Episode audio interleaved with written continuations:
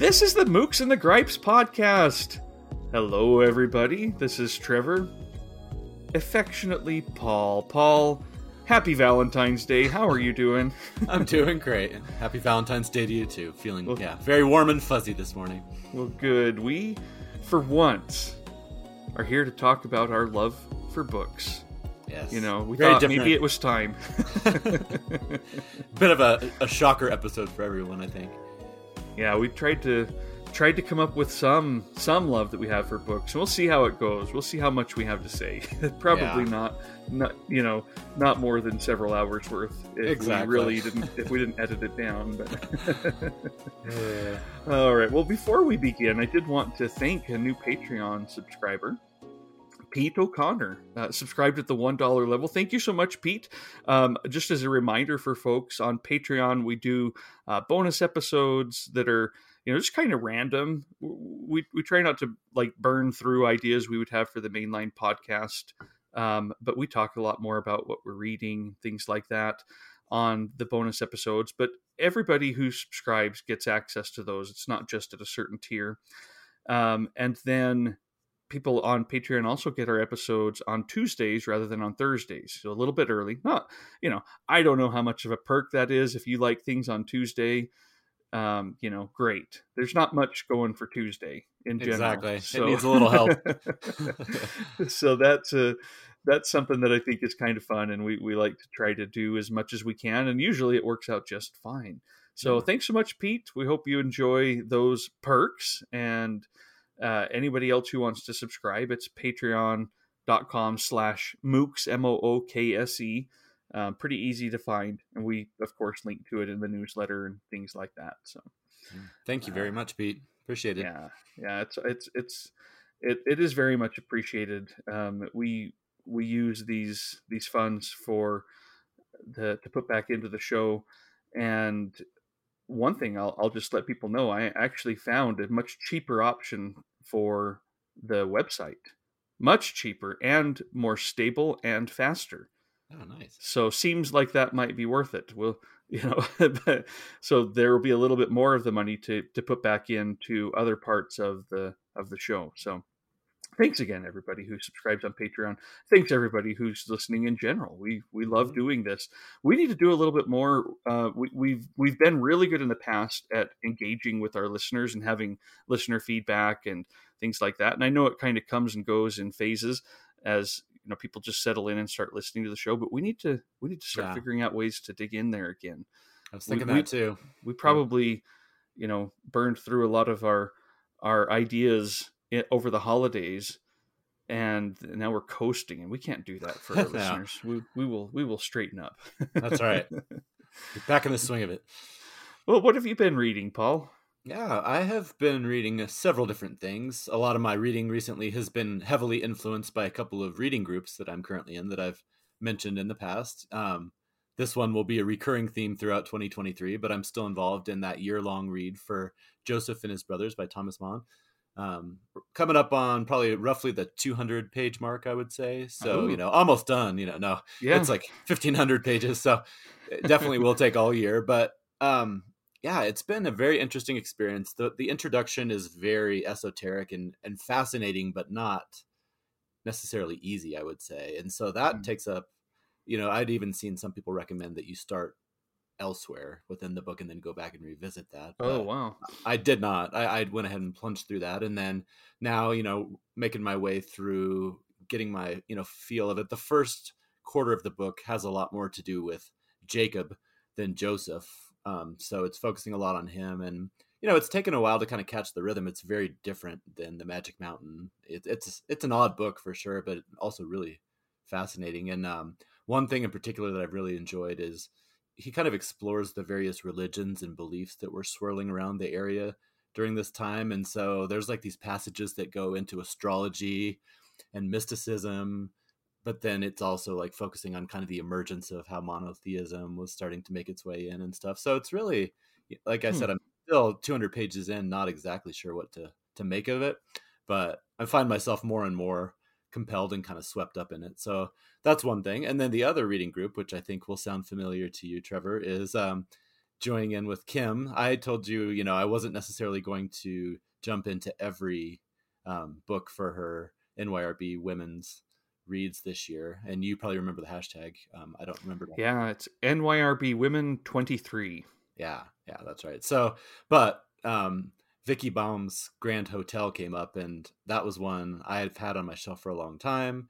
During our hotels episode, you know, Jackie brought it yeah. up, and and that kind of resparked my interest. And so when I saw this, it was too good to pass up. So, yeah, I have uh, been reading that, and for one thing, the beginning of that, I just love the cast of characters and the way that she introduces them. Um, I saw somebody say it's almost like a play, and I think mm-hmm. that's very accurate at the beginning. But just this cast of odd characters um, has been really compelling. And there was just a quick excerpt I was going to read that just an example of of how her writing style kind of lays out what these characters are thinking, which I think is really well done. So it says, being alone, he knew what that meant.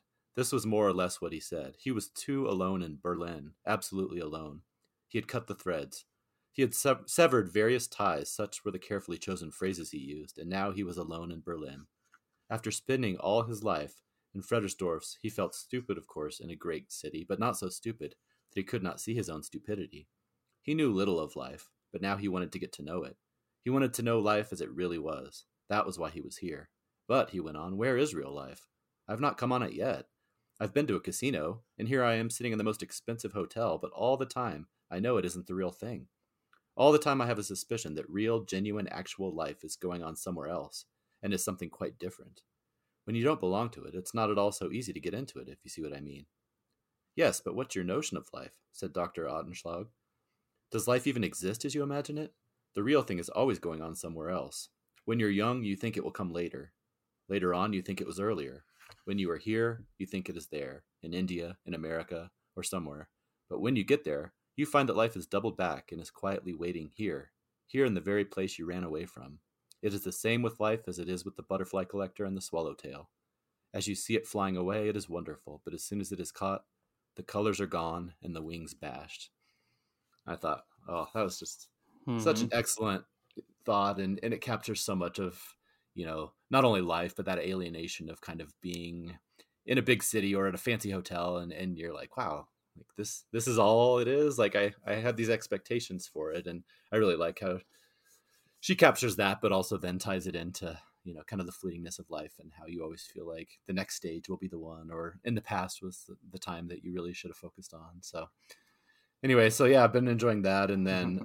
the one other book that i've been reading is translating myself and others by Jhumpa Lahiri um, you know we've talked about our love of her for a long time on this show and this one's great. It's actually the second book on the art of translation that I've read recently after Kate Briggs' This Little Art. And I've just really enjoyed seeing the different ways that translators approach their craft and how personal it is for them. Um, this book in particular is made up of different pieces that Lahiri has written over the last maybe not quite decade, but ever since she started kind of exploring Italian and she moved to Rome and her life took this very her professional life and it sounds like her personal life took some very interesting turns um, but it's just really interesting to kind of read about her relationship with um, not only Italian, but English and some of the other languages that she grew up being exposed to, and just how it's all evolved and shifted over time. Um, so, yeah, I mean, I would definitely recommend that for anybody who is kind of interested in, you know, who maybe who enjoyed this little art or some of these other books on translation. This is another good one that kind of ties into that theme. So, those are the three that have been keeping me busy these days. Awesome, and they're also good. I know.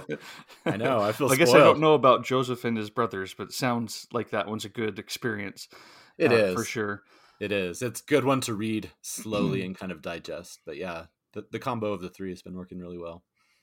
Well, let me go on just a little bit more in Grand Hotel, if you don't yeah, mind, because that's, that's what I'm reading as well. So the part that you read is an exchange between my two favorite characters in, in the novel. It, it's a a man who has arrived in Grand Hotel wanting to finally live a little bit mm-hmm. and realizing, hmm, I don't know if this is it. And then the other man, the more cynical one, is a doctor who has been through a lot in his life, who's basically got his bags packed. He doesn't really care about life anymore at all. Bad combination, yeah, you know, absolutely, uh, for these two, but they found each other here and the doctor keeps on kind of explaining things to this man who's shown up, kind of thinking, "Hey, uh, I'm I'm gonna finally break away from some of the the shackles and live a little bit." And the doctor says to him uh, that you know it's the same with the bar stool, and he's like, "What bar stool?" And he goes, "The bar stool you spoke of a moment ago." Bar stools are not so very high, you said. You imagine they would be higher, eh? Didn't you say that? Well, then one imagines everything higher than it is till one sees it. You come on your travels from your little provincial town with false ideas about life. Grand hotel, you think. Most expensive hotel, you think. God knows what marvels you expect from a hotel like this. You'll soon know all about it. The whole hotel is only a rotten pub. It is exactly the same with the whole of life. The whole of life is a rotten pub, Herr Kringelein. You arrive, stay for a while, and go on again passing through. Isn't that it? For a short stay, what? What do you do in a big hotel? Eat, sleep, lounge about, do business, flirt a little, dance a little, eh? Well, and what do you do in life? A hundred doors along one corridor, and nobody knows a thing about his next door neighbors. When you leave, another arrives and takes your bed. it's it's it's really good book. There are plenty of other characters, a lot of fun intrigue, but those are the two. I, am like, what does it say about me that these are the two I'm most uh, like? I want to read more about them. Oh. Um, I noticed anyway. that too, and I'm glad you gave a little bit more of, of this of the background because I know you've read it. We got to cheat a little bit. Yeah, that. I like that. no, I, this is your second read, right? Second yeah. time through it. Mm-hmm. Yep. Yeah. yeah, the first time was clear back in 2016, though, which doesn't sound like it's that long ago to me but it's been a while. I know. When you revisit books, even if you look at, you know, like you said, if it's been 2016, it's like, oh, I should remember most of that. And uh-huh. at least for me, that's not always the case. Well, the other book that I'm reading is one that comes out this very week um, from Transit Books. It's The Birthday Party mm. by Laurent Mauvignier. My gosh, Paul this book has been a, a, an absolute shocker. It's translated by Daniel Levin Becker, who is an, an, an American writer who is tied with the Ulipi, Oulipo uh, mm. movement. It is amazing. the the The book itself is, and I, I didn't know very much about it, but it's kind of a thriller, uh, but a very very literary. I'm going to write page long sentences, and uh, Daniel Levin Becker translates these things so well. I mean, I, I guess I, I can't read the original, but what I'm reading here is is remarkable.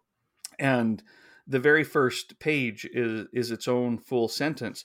And the thing that I love about it, it's an actual sentence. It's not one of these where someone's just putting in a bunch of semicolons or, or commas to connect what could really be sentences to kind of mm-hmm. um, uh, you know mimic a, a, a free flowing uh, train of thought, which I like that. That's fine. Um, but this is a sentence with clauses that are linked together the way that you'd map them out in in English class, and it's it's just fascinating. Um, this is a, a, big thing throughout, apparently, because when I've when I finished reading a bit last night, I thought, what's going on with this book? Like, what what are the reviews? I want to know what people are saying about it because I had no idea. Mm-hmm. And one of these serendipitous moments, um, Martin Riker, who's oh. the guest lecture I just read, and we yeah. talked about him and and the Dorothy Project and his uh, wife Danielle Dutton um, a, a, bit over the last month or two. He reviewed it for the New York Times, and he just has great. I mean, he's he's a great writer in and of his own right, and has great things and a great way of saying th- these things about the sentences in this book. But it is captivating as well. It's not just like, oh, that was a beautiful sentence, you know. Right. That's all there is to it. Um, I am. I didn't want to stop reading um, last night, and I, I, was a little bit intimidated because you know these the, the, text is a little bit small, and it's a 400 page book. But I thought, no, it's coming out this week. I want to get going.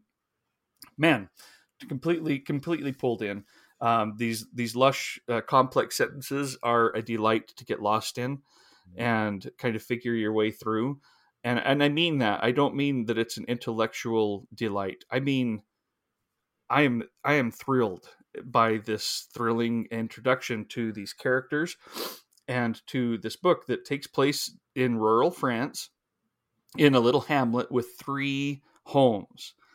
One is owned by a man named uh, Patrice, and he has inherited the the hamlets, his hamlet, basically the family farm.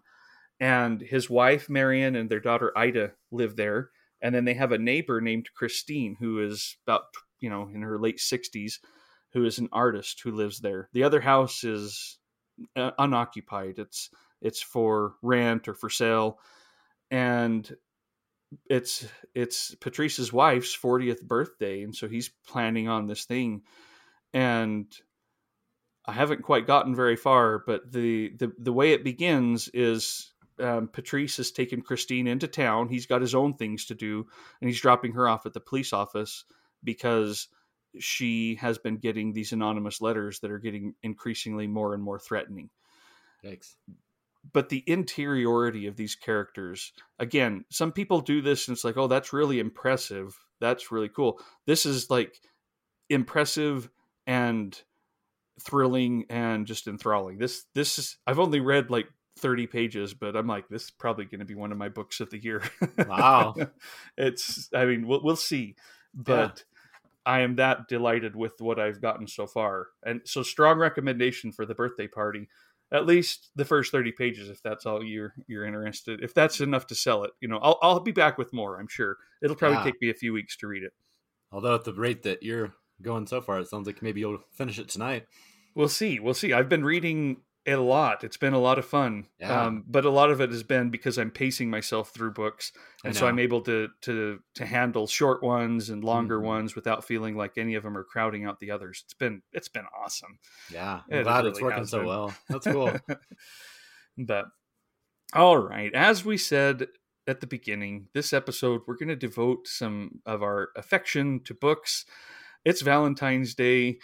It's that time to be, you know, romantic and and a, a little bit um, cheesy, Mod- perhaps. I was going to say modeling.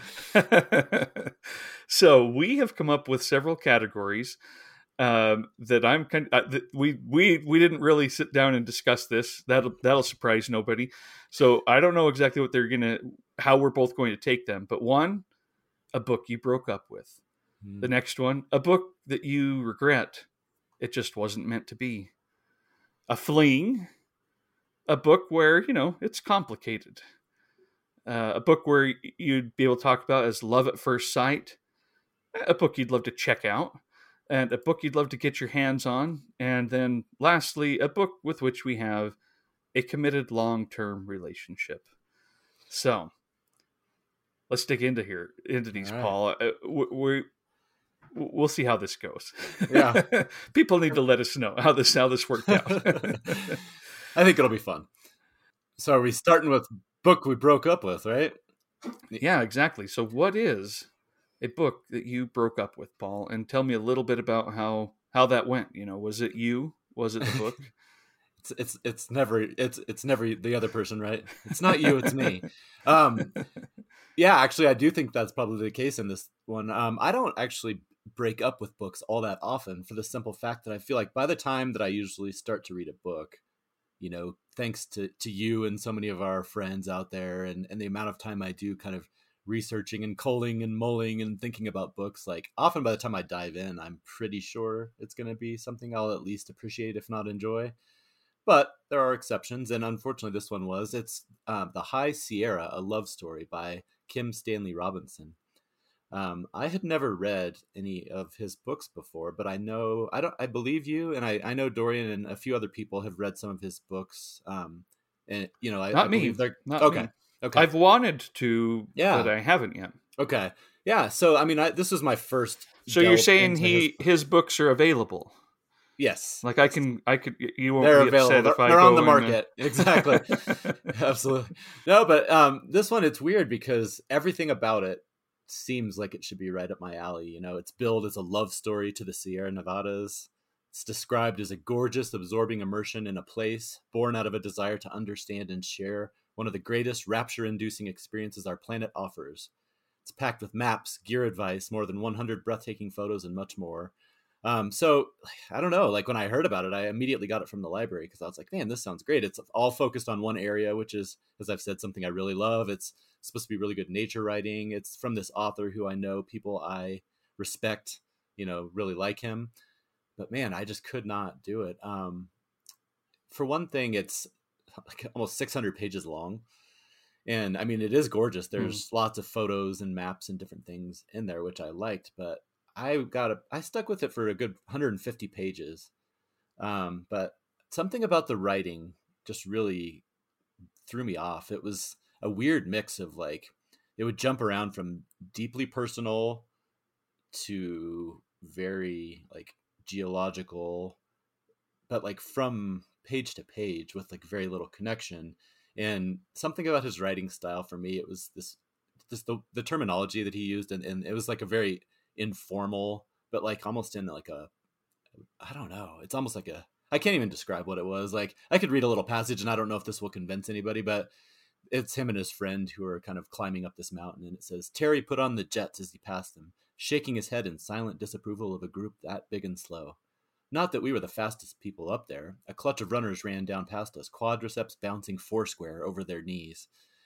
And like I said, I don't know that any particular excerpt is going to like prove my point. But this is definitely. I hate it. Yeah. See? Case closed. No, and like I said, I don't know. It it is definitely. It's funny you mentioned that. I do feel like it's one of those, as I so often do when I quit a book. It's it's not the book. It's it's often me. Like this might be the perfect book for a lot of people, and based on what I see on Amazon and Goodreads, I think it absolutely is. I think there's a lot of people out there who are big fans of his or who really love this this book. But for whatever reason, you know, a combination of all those factors we broke up. Yeah. It's, yeah.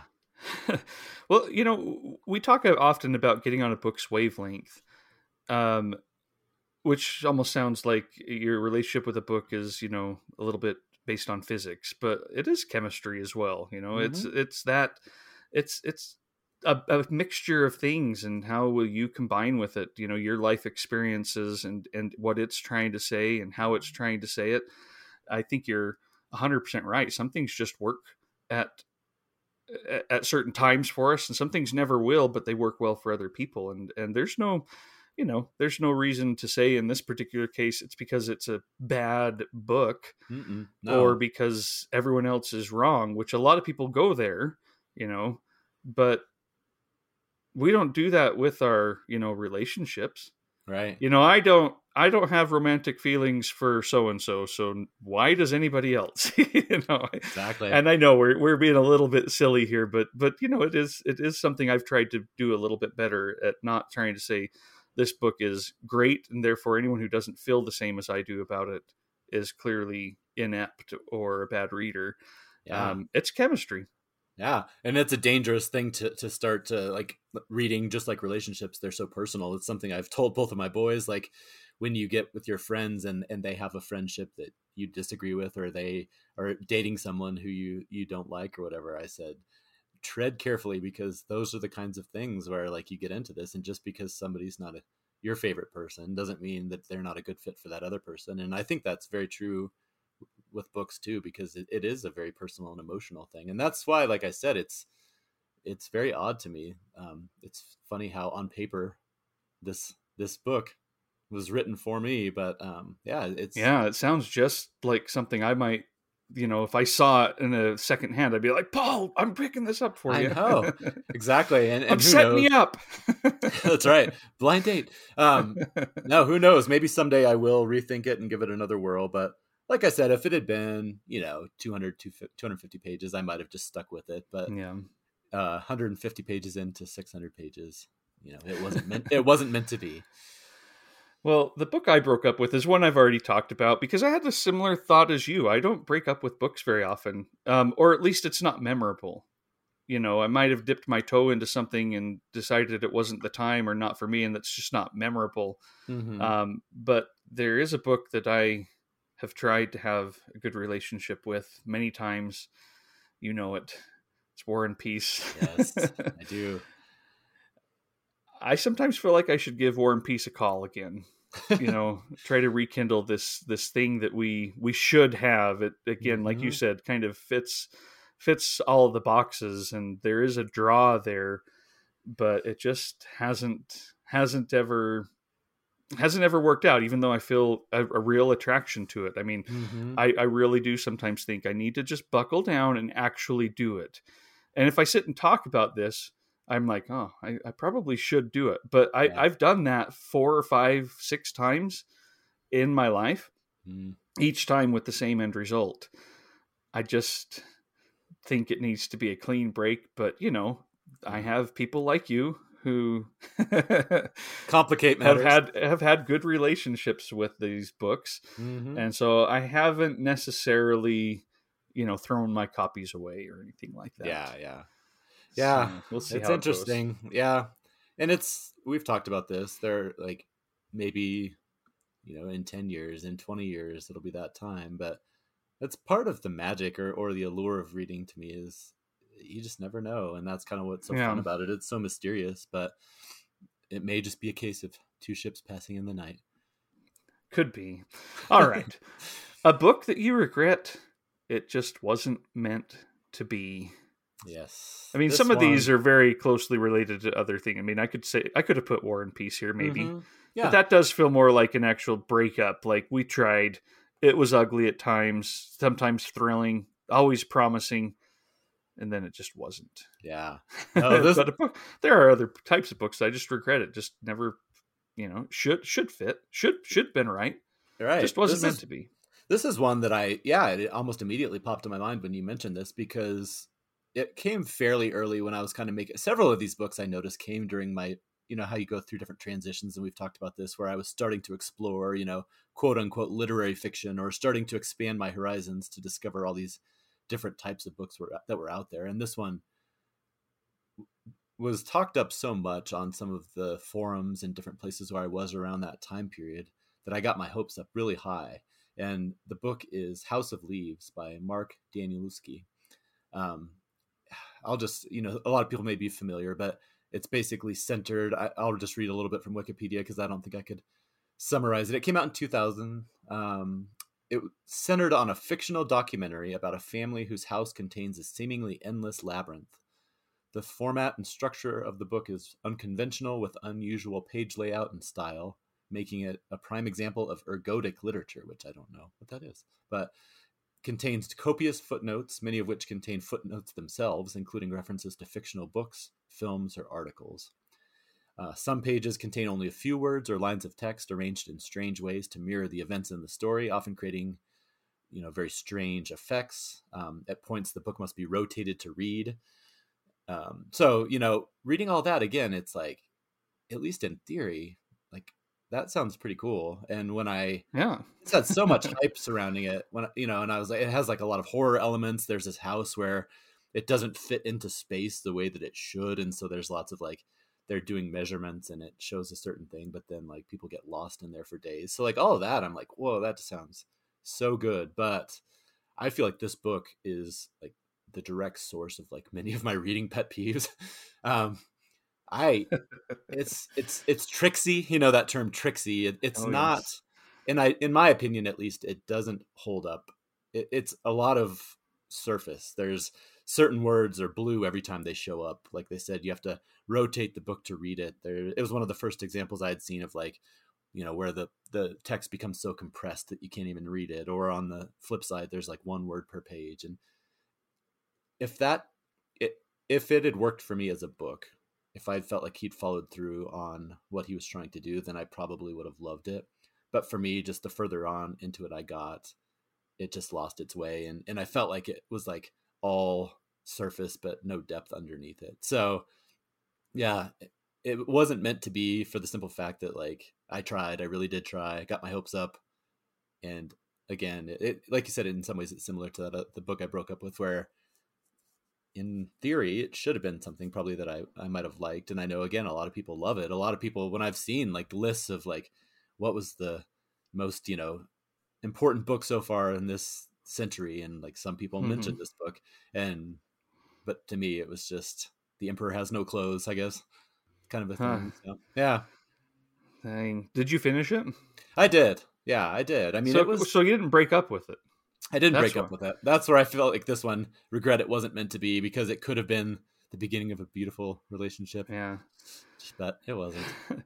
Mine's kind of similar. I did finish the book and have regrets because I it, it's an author who I feel like I should like and and there it's the first one that really kind of made a splash in the English language. And there have been two more since that have come out and one coming out here in a couple of months and I've never read any of the rest of them though I'm kind of like well, I probably should I should there should be more here uh, but it's Han Kang's The Vegetarian, uh, mm. which was mm. translated by Deborah Smith, um, whom I really like, and and all of that. It, uh, I don't know. Did you read The Vegetarian? I did not, but I know that many many people did. Yeah, and it seems everyone else felt pretty strongly about it. I, I did like it, and probably part of the issue for me was I read it after I'd read so much like This Is It, and it's mm-hmm. getting you know big big attention nationally, you know, for especially for a tr- book of translated fiction. And it just, you know, I, I thought it was it was funky and in a good way, but kind of cold in a bad way. I didn't I didn't ever quite know what was what I was doing with it. Mm-hmm. And so yeah, I just I wish it worked. I mean I, I've wanted I think that the White Book and Human Acts both have good covers. Mm and sound intriguing. And then Greek lessons that comes out here in a few months. It sounds intriguing. Um, she did have an excerpt from Greek lessons in the New Yorker recently.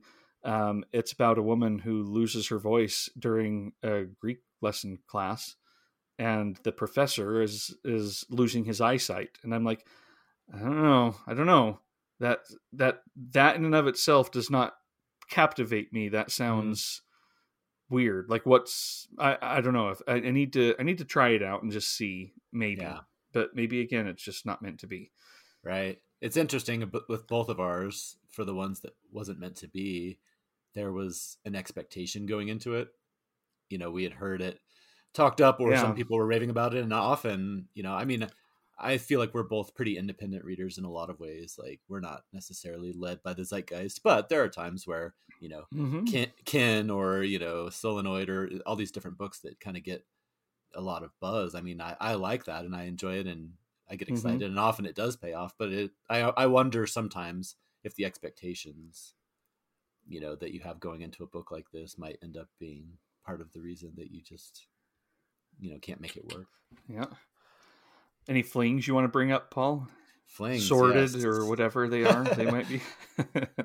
well, I thought about this, and the way that I decided to define it was something that worked really well for a short period in its time, but when you revisit it, it just you know doesn't hold up, doesn't stand the test of time. Um, so for me, that was uh, Jeffrey Eugenides' The Marriage Plot. Ah. Um, again, this was it's interesting. A lot of these books that came to mind for me did come up around the same time period in my reading. And I don't know if that was like a formative time where, like I said, I was starting to kind of spread my wings and just see what else was out there. But I first read it pretty shortly after it came out. So somewhere probably around 2012. And I had previously read and really enjoyed both The Virgin Suicides and Middlesex. Um, and like I said, it was part of my kind of maybe he was maybe one of the people mm. who kind of led me into this whole idea of whatever literary fiction means, but you know that idea right. of, of, just what it what it might mean. Um, there was roughly a 10 year gap between Middlesex and then this one. So when it came out, you know, I was really excited and snatched it up. And at the time, I, I remember I enjoyed it pretty well, or, you know, I, I did enjoy it, but um, I don't think it quite ever matched up to the previous books in my mind. But, you know, when you read about it, it's like about this woman who's a an English major. She's writing her senior thesis on Jane Austen and George Eliot.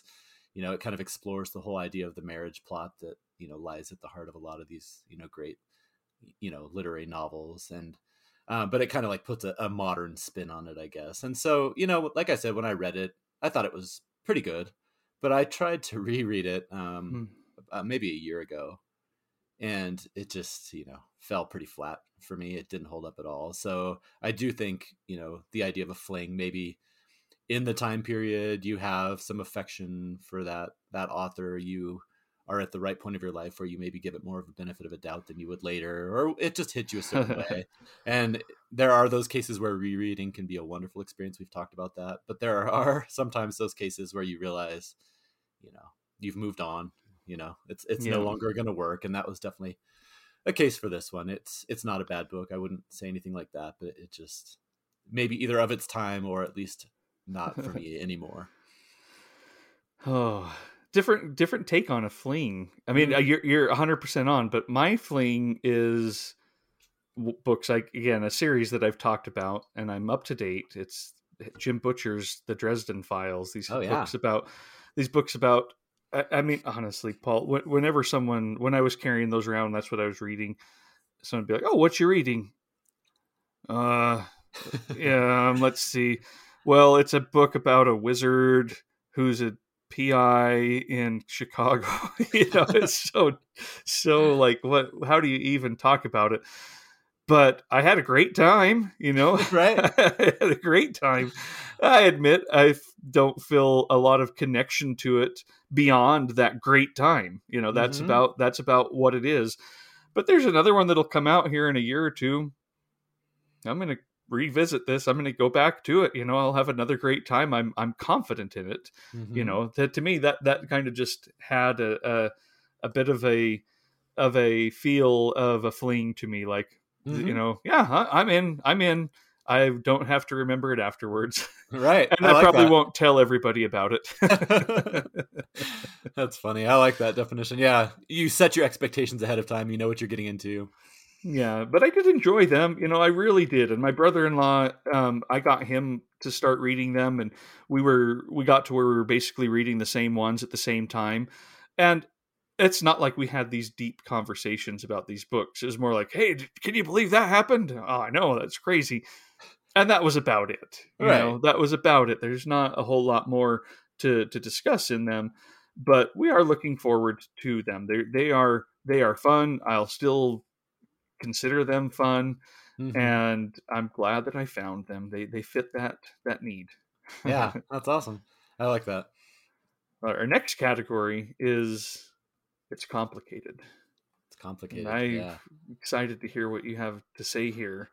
Okay this is something that uh, i have a hard time even talking about it. I've mentioned it before so introduction. yeah, um, Toni Morrison and Beloved in particular. Oh. Um, it's okay. complicated. It is. It really is. I've read it twice. I've read Beloved twice, along with several several other of her b- books, because it. I know that there is so much there. I can see it. I can feel it. I'm aware of it.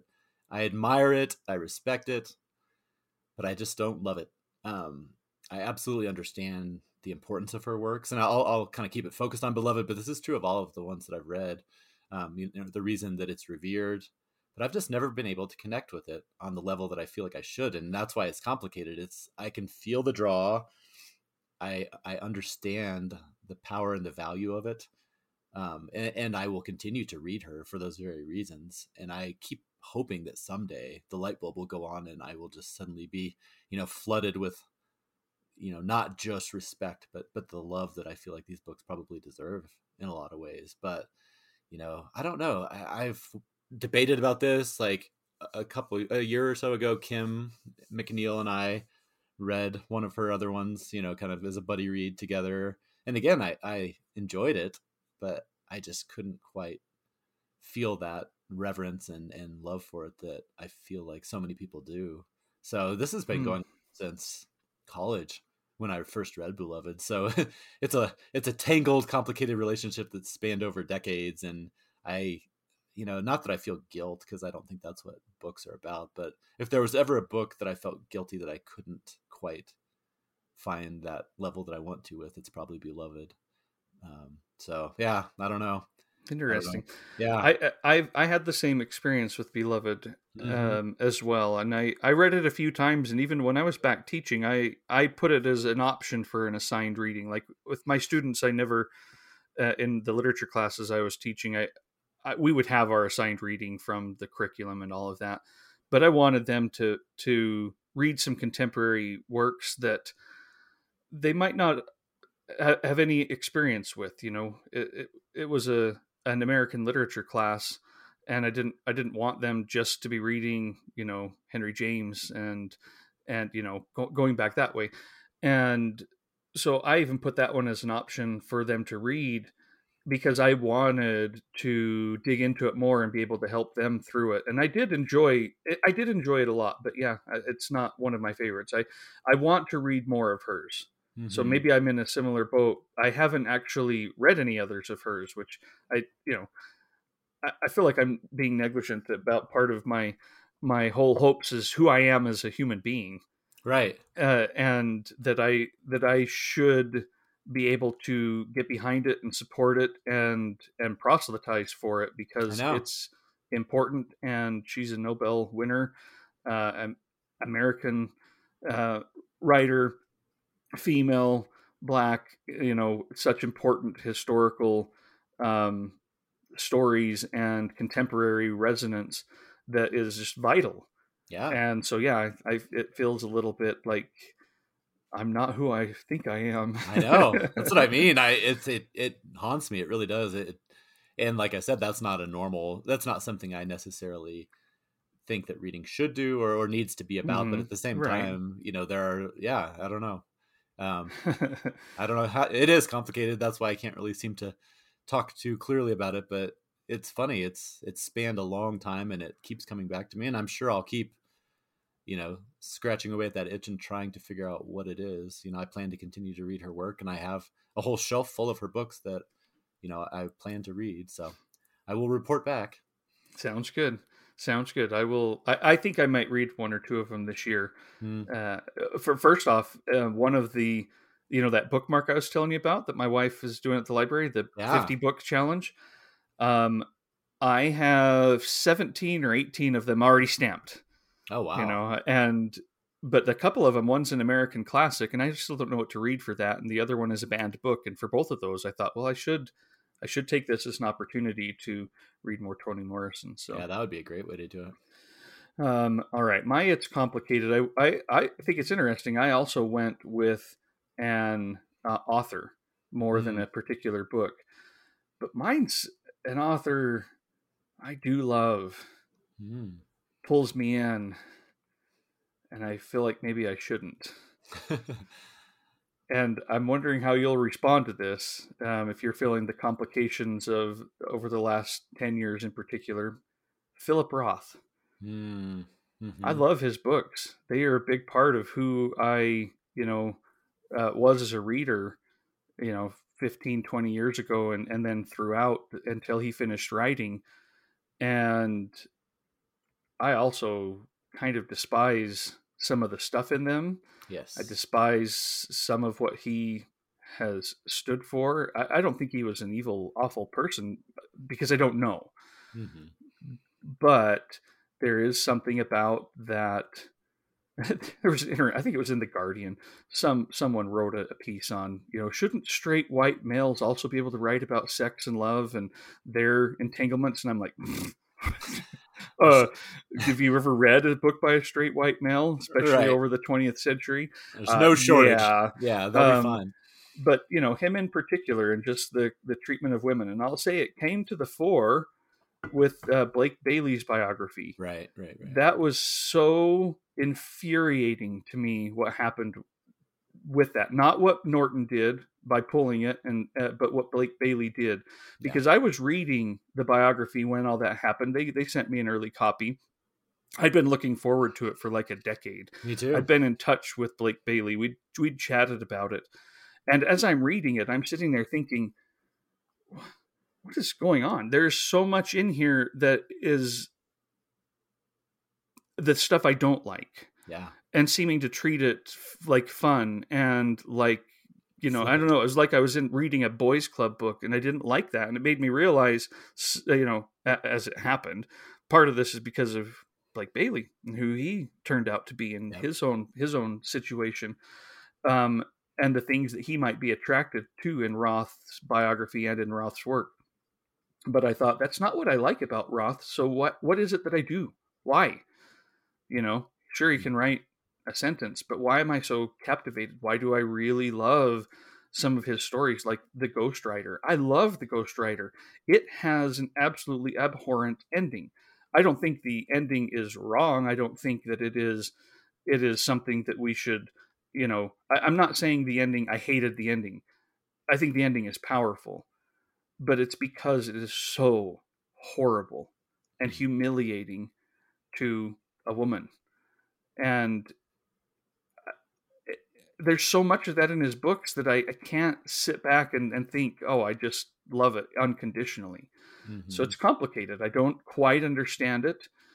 Um, I don't agree with it. He and I, I, I, knew this even when you know he was alive and I was reading his work. I'd never want to sit down with him. Oh yeah. Um, you know, he could be pleasant in his speeches and all, but I could never sit down and have uh, a, meal with him and, and, chat about books in general or anything like that. Just not mm-hmm. someone I mm-hmm. would have ever been able to get along with. I don't think. Um, so what is it about his books? I don't know.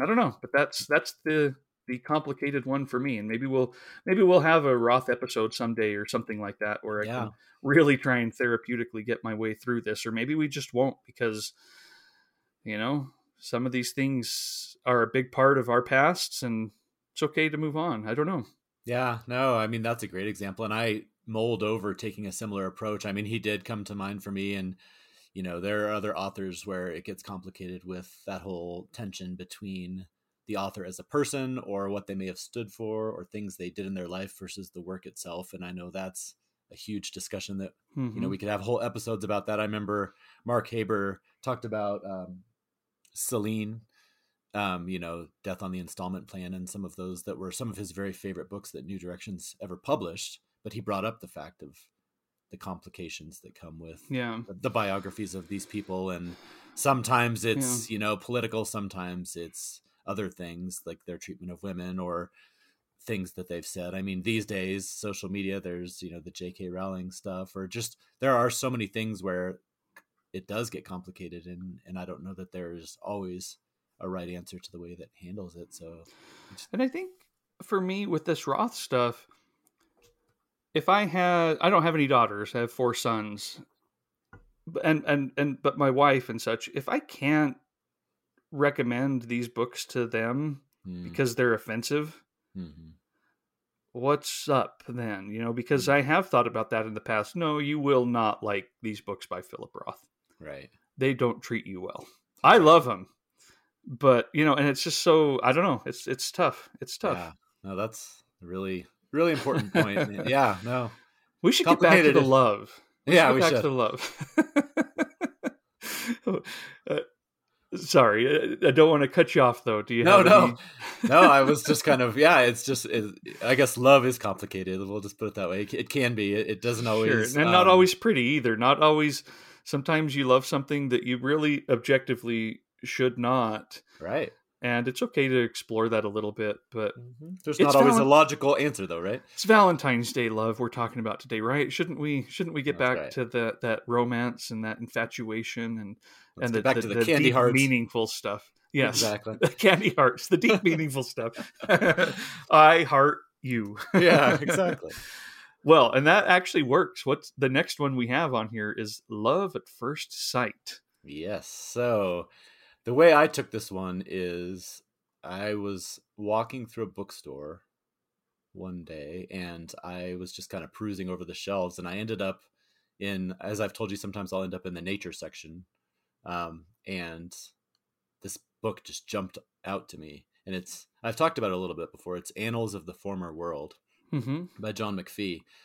I just I don't know what it was. It, it's big, it's thick. The cover is really fascinating to me. It has you know like kind of this really interesting like line drawings of of you know mountains and and things like that and it, it, I don't know. You know how that is when you're in the bookstore and all of a sudden there's just this book that calls out to you and the, and you don't even know really anything about it. And that was the case for this one. But I I picked it up and the more I read, it was not only love at first sight, but I thought there might really be something there. You know. Um, so it says for much of 20 years, John McPhee traveled back and forth across the United States in the company of geologists.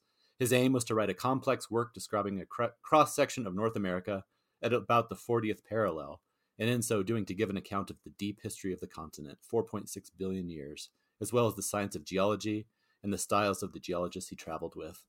and so you know I, not only was it love at first sight i picked it up and started reading the cover and i just i just grabbed it right away you know sight unseen or you know not not sight unseen but just not knowing anything about it um but this is where i admit to another thing that often happens with uh, love i've put it up on a pedestal I have so afraid to uh, dig in going with it. You admire it from afar. exactly. I just, I just gaze on it. Idealized um, this mm-hmm. goddess.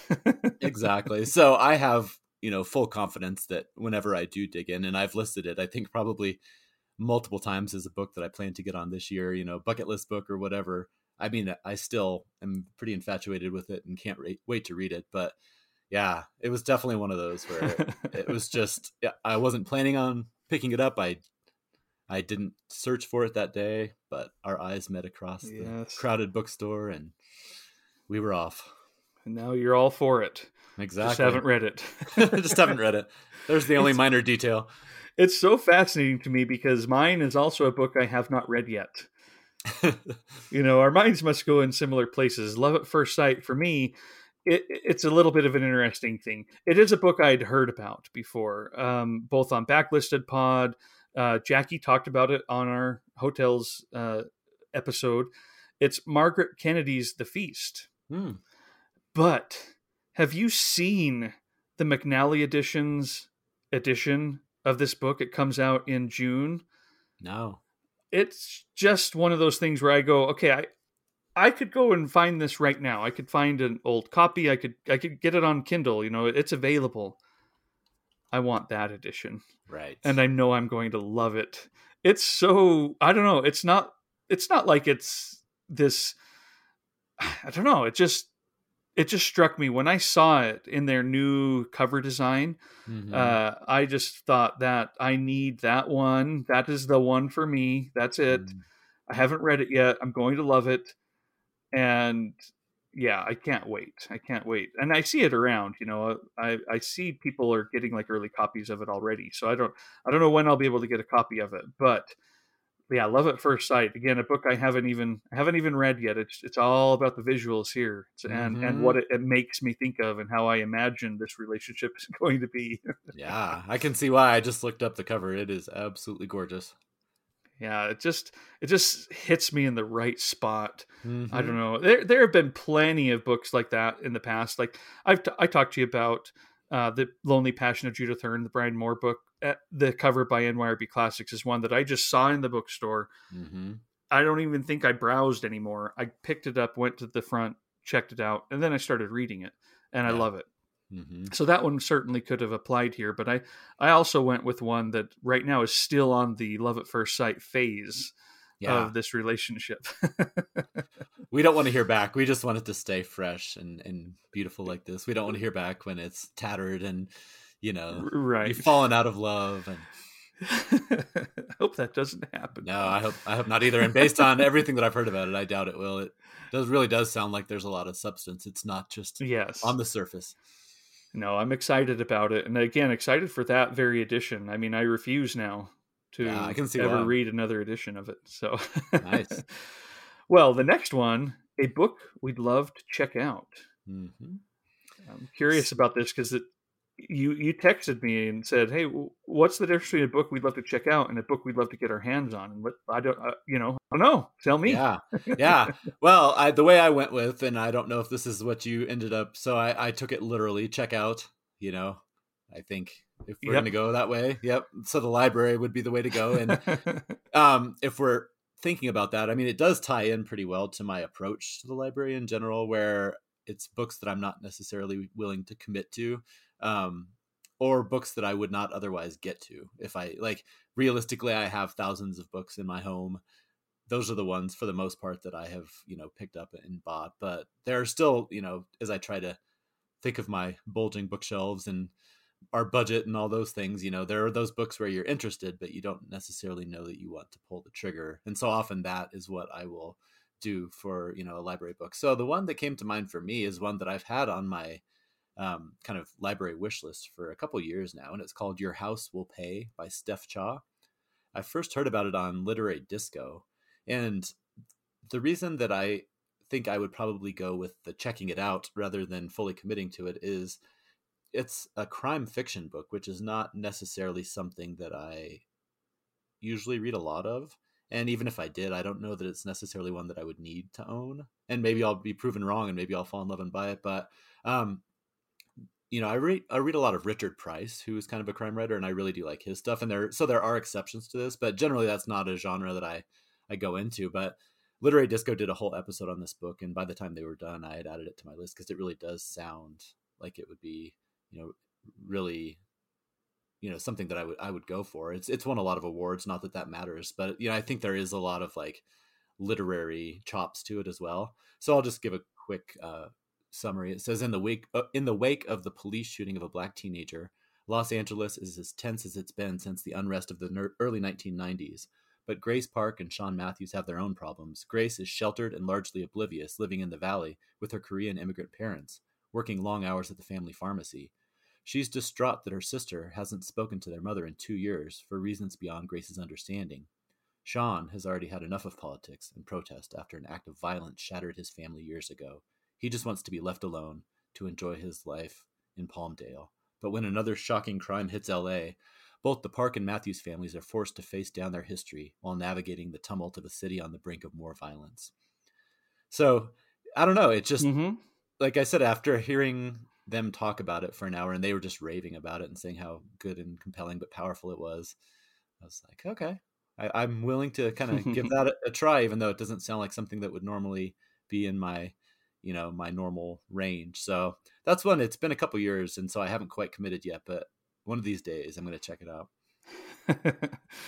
Well i had the same approach. I went with a book that i want to check out at the library for a similar reason. It looks great. I'm kind of interested but I don't want to buy it. I don't want to own it. And i went with a book that's the only book i have currently on hold. So this is really a book i am going to check out okay. as soon as it comes back in and i i'm really excited i don't have high hopes but oh it just you know the the the feel of this description. This is called Keeper of Enchanted Rooms by Charlie N. Holmberg. Hmm. Not an author I know much about, but looks like someone that's been writing for a while. Rhode Island, 1846. I'm like, oh, okay, yeah. Mm-hmm. I like the setting, I like the year. Estranged from his family, writer Merritt Fernsby, a writer, yes, mm-hmm. you, got, um, you got me, is surprised when he inherits a remote estate on the Narragansett Narragansett Bay. I don't know how to say that exactly. Sorry, Rhode Island folk. um, though the property has been uninhabited for more than a century, Merritt is ready to call it home until he realizes he has no choice. With its doors slamming shut and locking behind him, Whimbrel House is not about to let Merritt leave. Ooh. Ever. The ever as its own sentence is why I'm a little bit like, I don't know if this is cutesy don't want it necessarily, but I do think that um, that setting and just the haunted house ish kind of story, it sounds yeah. fun. I don't know, you know, the thing about a book I can check out, give it a shot. Yeah, if I don't like it, no... I'll take it back to the library and someone else can get it. You're not committed. Not committed to it over any long period of time, and so that can be a problem too. Because I know I check out books that I I'm sure I would like, but because I don't have to commit to them, I don't commit to them. I don't. Right. I, I I just I don't know. It's a little bit weird. I have a I have a hard time sometimes reading books I've checked out from the library, and I think that might be it. Part of it, anyway. No, but I think you're we'll right. See. It's it's that whole. It's like a psychological. Going into it, you have not really like given yourself over to the idea of, of giving it the benefit of the doubt. Yeah, no, I think I, I, I do that too. And you only have a certain amount of time to commit to it. So I feel that pressure. It's like my family's telling me, go on a date, Go and That's you'll right. love it. Go yeah. now. You, I want to hear about it tomorrow. You know, we're going to tell family. No, I mean, yeah. I'm not even going to go out on this date now. That's right. I'm going to check it out and keep it on my bedstand until it's due and take it back. exactly. So. I love it. That's funny. Yeah, that does sound very intriguing. I'll, you'll have to report back. I'll, I'll let you know. Again, I don't have the highest of hopes, but it sounded fun, and I want to give it a shot. So yeah. cool. All right. Next one is a little bit problematic, Paul. I don't know where you took this, but be careful. Book we'd love to get our hands on. Yes, that is a little problematic. No, this one probably for me maybe crossed over a little bit. It could have been Love at First Sight maybe a little bit. Um, and for me, it's it's one that might not be very original because I think a lot of people would like to get their hands on this book, and some of you already have. It's the new translation of Kafka's Diaries by Ross Benjamin. Oh, uh, yes, and you do need to get your hands on yes. on that. It is so pleasant to hold in your hands. Ah, I mean, just yeah. to talk about a book as something to hold and and look at, and even if you're not reading it, yes, yeah, no, it's it's one of those like so I said, superficial. it is, and the funny thing is, like I have read Kafka, but I wouldn't I wouldn't say that I've read a lot of his stuff and so it's so funny that for me this is a case of of definitely we talk about the zeitgeist or the peer pressure and it's not pressure but just everybody is talking this book up and, and having such powerful experiences with it like Merve Emre and uh, Mark Haber I think and, and a bunch of other people I've seen that are just like you know mm-hmm. you and so I really am enjoying it yeah. yeah. so yeah I mean this is one where I, I just can't wait to get it I have a few gift cards from leftover from the holidays. They're kind of burning a hole in my pocket, and I'm thinking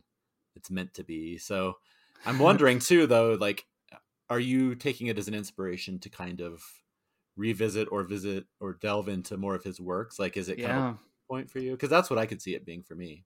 Yeah, so I'm I am taking that. I pulled all my Kafka down mm-hmm. so that I could do kind of a little bit of everything and just make this a fun venture into his work. Not like today yeah it is today but it's not meant to be just a short term thing i just thought i want to i want to get to know more about all of this mm-hmm. and so yeah I, I pulled them out and have been delving into a little bit of everything you know the the the, the fantastic uh, Reiner Stach uh, biographies that Shelley Frisch translated. Um, I've got those out. Mm. I've got Metamorphosis. I w- I don't have it in here, but that that really fun Penguin uh, deluxe edition of that. Oh, nice. Um, yeah, it's been it's it's just exciting. Again, it's about that experience you just know you're going to have. Yeah. Um, by the way, so I don't know. I was charged twice for my copy, and this is not a cheap book. It's like forty. It was like forty five dollars. Yeah. And I was charged twice for it. And if I can't get that figured out, I want the other copy and I'll send it to you. if well, I can get you. it figured out, I'll get it refunded and, and do right. something else with that money. But uh, um, but if I can't get it sorted, then I I may have another copy because oh. I I can see it on my on my statement. I was charged twice. Wow. Yeah, like you and, said, that's not a that's not a cheap like a right. if that happened at a used bookstore, you would say that's fine. But right, exactly, yeah. exactly. I I would use it to go after the book I want to get my hands on. Okay. My, I have a double volume, and each of them are expensive, like forty dollars per volume. Mm-hmm. But man, and and part of the reason it's expensive is they're expensive, but also you have to import these. It's the Penguin Book of French Short Stories, volumes one and two. Mm. Um, these were edited by Patrick McGuinness and released by Penguin just last year in the UK uh, in October. Um, the first volume is from Marie de France to Marcel Proust and then the second volume uh, takes it from there from Colette to Marie NDiaye, and they are they look beautiful. And I just realized as I'm sitting here talking about this, this is I don't think why, but there's this, this beautiful art of a woman on the front. Mm-hmm. I mean, it just and one of them is in normal, you know, the, the, the color. Uh, what you'd expect, kind of realist, and then the second volume is another uh, version of the painting where it's you know the colors are shifted it's bright red and dark blue background of the same the same picture. Um, i should have looked up exactly what painting it is hmm. uh, and who painted it. I would imagine it's french. Probably, um, probably safe bet.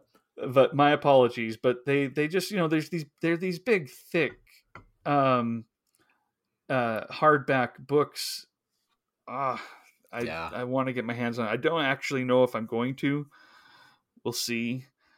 Um, you have one, or you don't have either. I don't have either of them. Yeah, yeah. I, do, I don't know if I'm gonna uh, order them um, from England, and who knows, pay what uh, who knows what for them. Yeah. But that is that is a a, a book. You know, it's a, the double volume that mm-hmm. I, I want to get my hands on. It sounds really good. You should see if Blackwell's has them because they are, you know, they have that wonderful free shipping to the oh, U.S. Yeah. Maybe that I haven't looked at that. Yeah, I have not looked at that. Yeah, that's a good idea. I'm going to do that right when we're done.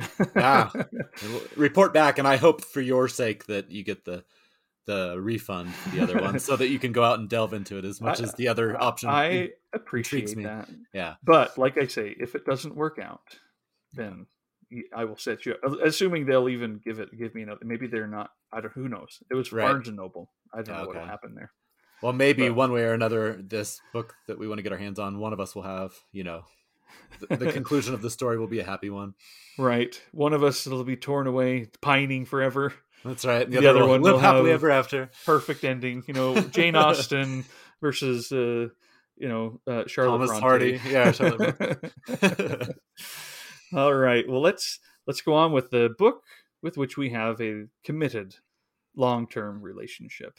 Yes, this one, as most committed long term relationships, will surprise no one. I've been very public about it. People have seen us together for years and years. They've heard about it. David Copperfield. sometimes. yeah, that's right. David Copperfield by Charles Dickens. There's no other book that I could pick for a committed long term relationship. It's just been ever present in my life um, from the time I was young, watching my mom reading it once a year, as I've mentioned, to me starting to kind of pick it up and you know as you're young you start to have that feeling of like what is it that's so intriguing about this? And so you flip through it and look at some of the pictures or you know and then read a little bit and eventually delved into it. I've read it now twice um, and think about it all the time. I, I will probably read it again soon. Like my wife is reading it right now you know? So it's just one of those that it's just part of the family i guess you know just it's always like a like a committed long-term relationship. It's at all the family reunions. It's i've introduced it to all of the cousins you know that kind of thing. So yeah um i don't know i just love everything about him in general but this book in particular um you know just such a great cast of characters. All the dickensian you know messiness and drama and humor and sadness and all those things that draw me into him. Um i feel like this book has has them you know overflowing. So yeah, I couldn't think of any other book that would be more of a good choice for me than that. Oh, that's lovely, Paul. Lovely. I love seeing you together. By the way, thank good you. Couple. yeah, exactly. We've uh, um, r- r- what is it? Worn off all the rough edges. You know, we just we fit together perfectly. So, do do you have a particular edition that you love? Just uh, you know, to to make this again Valentine's Day superficial. Yeah. The funny thing is, not necessarily, and if anything, it would probably be this old like my mom the version she always read was i don't know if it was like a reader's digest but you know those kind of like faux fancy mm-hmm. hardback mm-hmm. books that were you know i don't know if it was from maybe the 70s or the 80s and she still has that copy and that's the copy that i first read and the one that she loaned to me so it's it's not tattered it's in good shape but it's well read yeah. and that would probably be the one that would come to mind for me i mean i do have nice. just like a penguin paperback that i you know i've picked up so there's no like specific attachment to that copy but yeah i would say that that would be the one the one that my mom had and or still has and that was kind of the first time i read it that would definitely be the one that i would associate with that.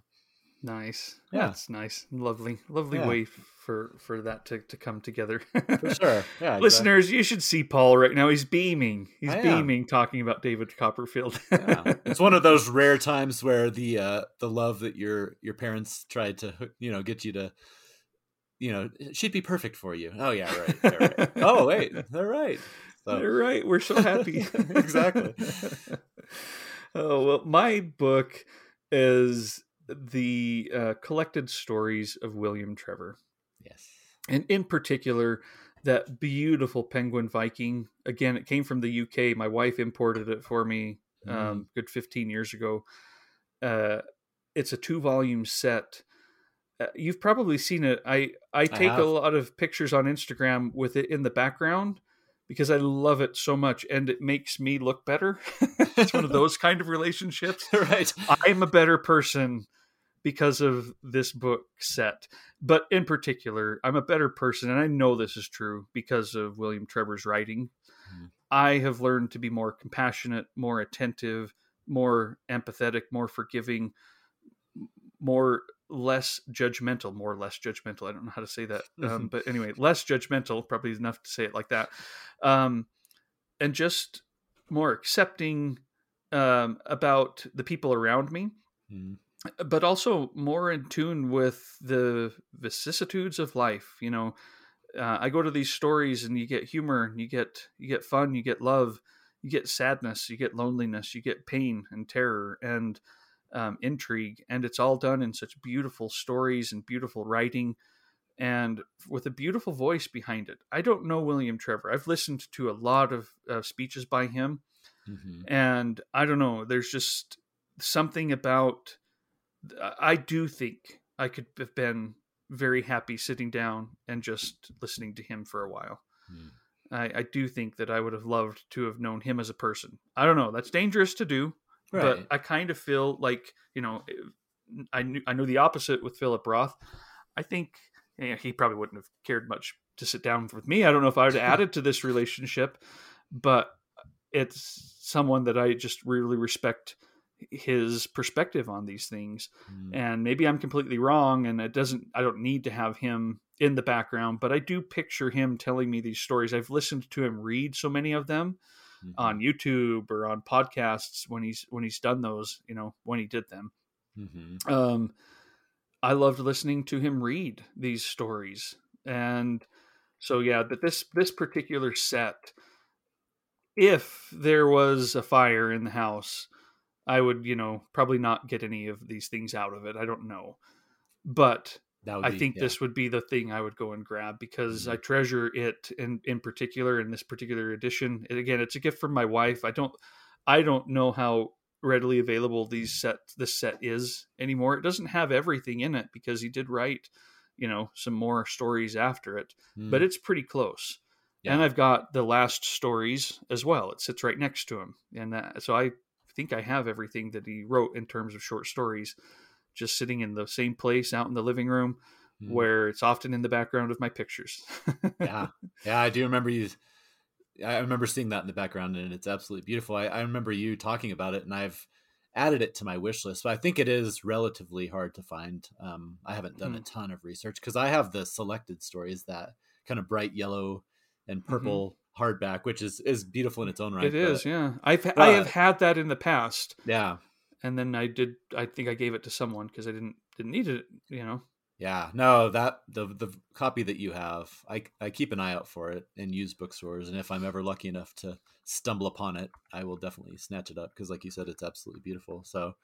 No, that makes total sense. I don't think anybody will be shocked by either of our long term relationships. Um, no, yeah and that is that is okay I, am I'm, I'm kind of i am curious i'm trying i don't i have a hard time even if i'm like trying to show somebody like because when i post pictures of it specifically inevitably someone's like what is that mm-hmm. and so i will i'll send them send them the thing and sometimes i even have problems like finding uh, specific pictures of it right. online or a place where it's even available yeah um and it's also you know for example i just clicked on one that i thought was it but it's not it's only ten dollars and it's just a soft cover um and it's the new york so yeah it's, you got to be careful too because if you click on this the picture it might not give you the actual this edition of it yeah right but like i said i always like having those you know those yeah. ideal experiences where like as i'm nosing around in a used bookstore you know it's very unlikely that you'll ever find certain editions of a book but but that's kind of the fun of it is like if you ever do it's like this you know the, the light shines from on high and the music starts playing and so yeah no, that's and, that's a great choice. Yep. well fun. I thought that was fun paul. Thank you for indulging on this the kind of weird idea but i i enjoyed the conversation and i enjoyed again part of the fun of all of this is just to celebrate books and and get excited but I do find when I'm talking with you about these things and putting it in different terms and such, I learn a bit about me and about what I'm enjoying. It, it's a little bit reflective. It sticks a little bit more mm-hmm. and puts some puts some words to give give all this some shape. I, I enjoyed enjoyed that. I did too. Yeah, and I would actually just say, like, if anybody out there wants to join in the the fun and the silliness Absolutely. of it, pick any of the categories that we chose or or make up a few of your own related to love of books um, and we'd love to have you send them in or or you know oh. on twitter or however you want to do it but it'd be fun to hear from people we need somebody to make like a graphic where people can can fill in their thing for instagram yeah. or twitter and just fill it in and let us know you know some of these categories so just to recap then case yeah. someone's listening who wants to do that. a book you broke up with, a book you regret that it just wasn't meant to be, a fling, it's complicated, love at first sight, book we'd love to check out, book we'd love to get our hands on, and book with which we have a committed long term relationship. So yeah. that was fun. that was fun. I can't wait to hear if anybody has any ideas. And like you said, if there's any graphic artists or at the very least somebody who wants to, to they can hand draw it doesn't matter to me but oh no fun. it doesn't matter to me either i just don't know if i would do well with yeah. with even I know spreading the word on it so. yeah absolutely no pressure if anybody wants to do that would be fun but either way this has been a lot of fun and like you said it's just always a good time to kind of look at books through a different lens there's so many different ways to approach them mm-hmm. and you know i don't know it's it's it's always interesting to kind of look at your bookshelves with something in mind and it's inspiring to kind of remind you of books that you might have forgotten about or that you'd like to pick up and lots of good stuff. Well, listeners, we will be back after Valentine's Day in a couple of weeks. We don't know exactly what our topics are going to be. We we again kind of took the holidays and we've been relaxing. Not mm-hmm. that we mm-hmm. haven't been reading or chatting, but but some of that discipline to have multiple episodes planned out, you know, we'll get there. We'll, we will yeah. get that back up so that it's in our newsletter. Might even be in this newsletter. Maybe we'll be able to talk a little bit offline and get some plans for the next few episodes mm-hmm. solidified. Mm-hmm. We've got a lot of ideas. It's a matter of just figuring out which ones feel like the right time for it. But we will be back soon. Let us know if you have any comments, feedback, or especially any of this book love. Love to hear about it. Thank you so much. Thank you. Thank you for listening to this episode of the Mookse and the Gripes podcast. You can follow the Mookse and the Gripes and get show notes and book and film reviews at mookseandgripes.com. On Twitter, you can follow Trevor at Mookse and Paul at BiblioPaul. You can also get information about future shows on our Patreon. If you'd like to donate to the show, anything and everything, even a dollar a month helps and is deeply appreciated. You can become a Patreon at patreon.com slash mookse. Until next time,